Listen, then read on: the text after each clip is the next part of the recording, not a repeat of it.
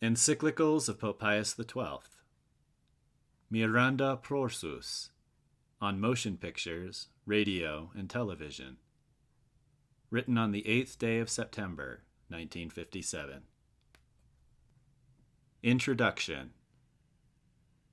Those very remarkable technical inventions, which are the boast of the men of our generation, though they spring from human intelligence and industry, are nevertheless the gifts of God, our Creator, from whom all good gifts proceed.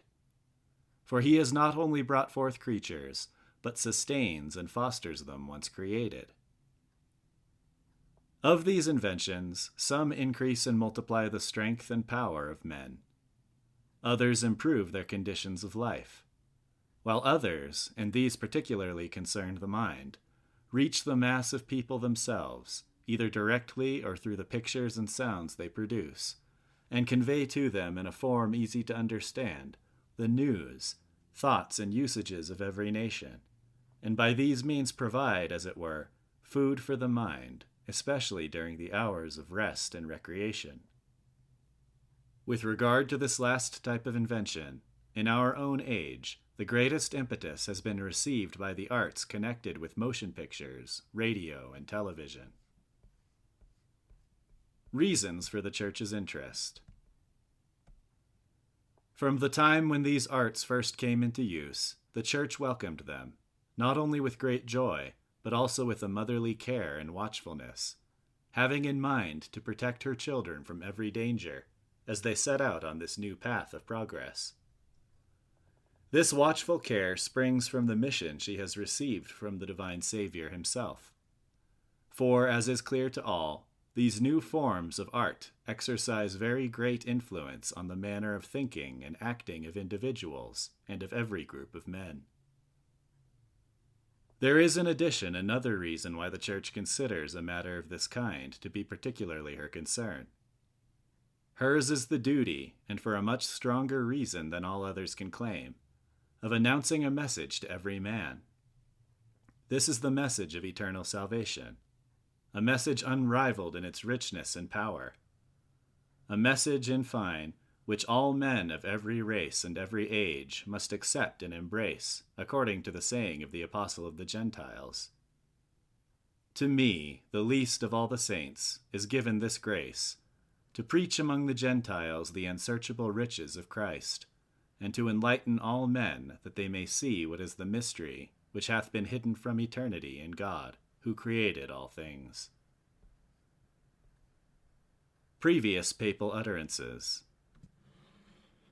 It is therefore not surprising that they who exercise the supreme authority of the Church have treated of this important matter, with the intention of providing for the eternal salvation of those who are not redeemed with corruptible things of gold and silver, but with the precious blood of Christ, as of a lamb unspotted and undefiled.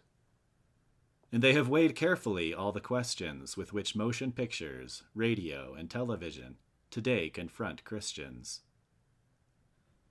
More than 20 years have passed since our predecessor of happy memory, Pius XI, making use of the remarkable invention of Marconi, issued the first message by radio to all nations and to every creature. A few years later, this same predecessor of ours sent to the hierarchy of the United States of America that memorable encyclical letter entitled Vigilanti Cura. In that letter, while giving wise principles concerning films adapted to existing needs, he said this: "Here is a matter for which immediate provision is absolutely necessary. We must ensure that all progress made by God's favor, both in human knowledge and in technical skill, shall in practice so serve God's glory, the salvation of souls and the extension of Christ's kingdom, that we all, as the Church bids us pray, may so pass through temporal goods, that we may not lose what is eternal. And we ourselves, in the course of our Supreme Pontificate, have often, when opportunity offered, dealt with this same question, giving appropriate directives not only to bishops, but also to various branches of Catholic action and to Christian educators. And further, we have gladly admitted to our presence those whose special profession it is to practice the art of the motion picture, or radio, or television. To these, after we have made clear our admiration for the notable progress they have achieved in those arts, we have pointed out the obligations by which each is bound. And at the same time, beside the great merit they have won, we set out the dangers into which they can easily fall, and the high ideals which ought to enlighten their minds and direct their wills. We have also, as you know, taken steps to set up in the Roman Curia a special commission, whose task it is to make careful study of the various questions connected with motion pictures, radio, and television, which touch on the Catholic faith and Christian morals. From this commission, bishops and all other interested parties can expect to obtain appropriate directives. Very often, we ourselves have made use of the modern remarkable inventions, by which we can unite the worldwide flock with its supreme pastor, so that our voice, passing in sure and safe flight over the expanse of sea and land, and even over the troubled emotion of souls, may reach men's minds with a healing influence, in accordance with the demands of the task of the Supreme Apostolate, confided to us, and today extended almost without limit. Results of the Papal Teaching. We are not a little comforted, since we know that the addresses on this subject, both our own and those of our late predecessor of happy memory, Pius XI, have had considerable influence in directing the arts of motion pictures, radio and television, to the task of recalling men to the pursuit of the perfection of their individual souls, and thus to the promotion of God's glory. For by your diligent and watchful care, venerable brethren, the initiative was given to works by which an apostolate on these lines was not only encouraged in individual dioceses and nations, but also embraced by whole peoples by means of united efforts and plans. Not a few statesmen as well as those who are engaged in the professions or in business, and most of those, Catholic and non-Catholic alike, who attend shows of this kind, gave evidence of their sane thinking on this important matter, and at the cost of trouble and even material loss, made efforts that not only the dangerous evils should be avoided, but that the sacred commandments of God should be obeyed, and the dignity of the human person kept safe. Yet we must, alas, repeat that sentence of the Apostle of the Gentiles, "Not all obey the gospel." For in this matter there are not wanting those who neither understand nor recognize the teaching function of the Church. Some even oppose it by every possible means. They are, as you know, those who are moved by an inordinate desire for gain, or deceived by errors.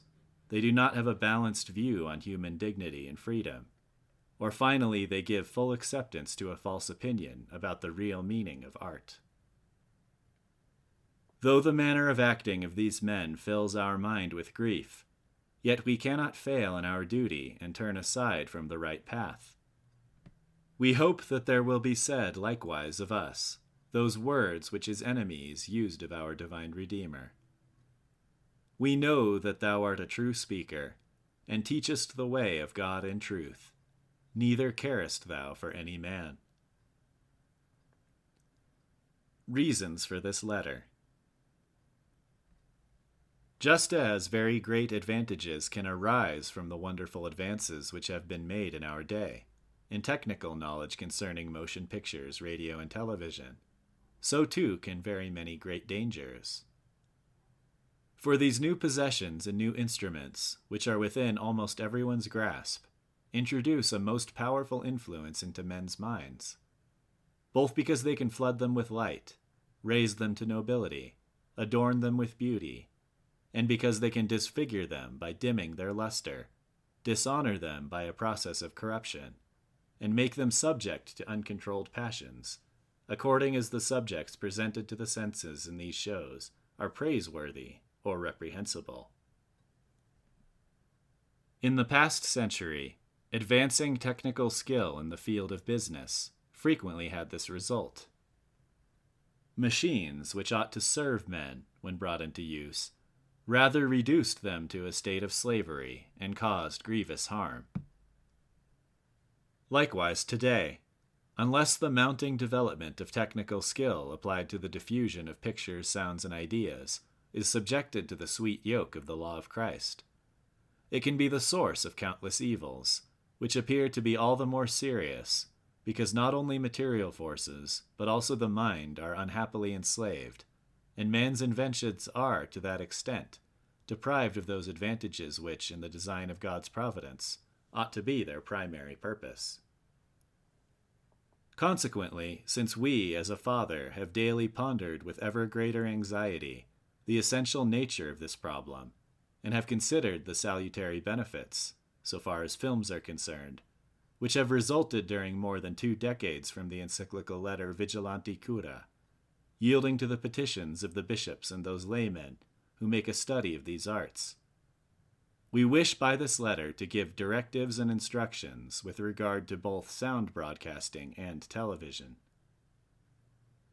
Therefore, after we have made earnest prayer to God, and sought the help of His Virgin Mother, we address you, venerable brethren, whose wise pastoral care is well known to us, with a view not only to setting forth clearly the Christian doctrine in this matter, but to undertaking suitable plans and initiatives.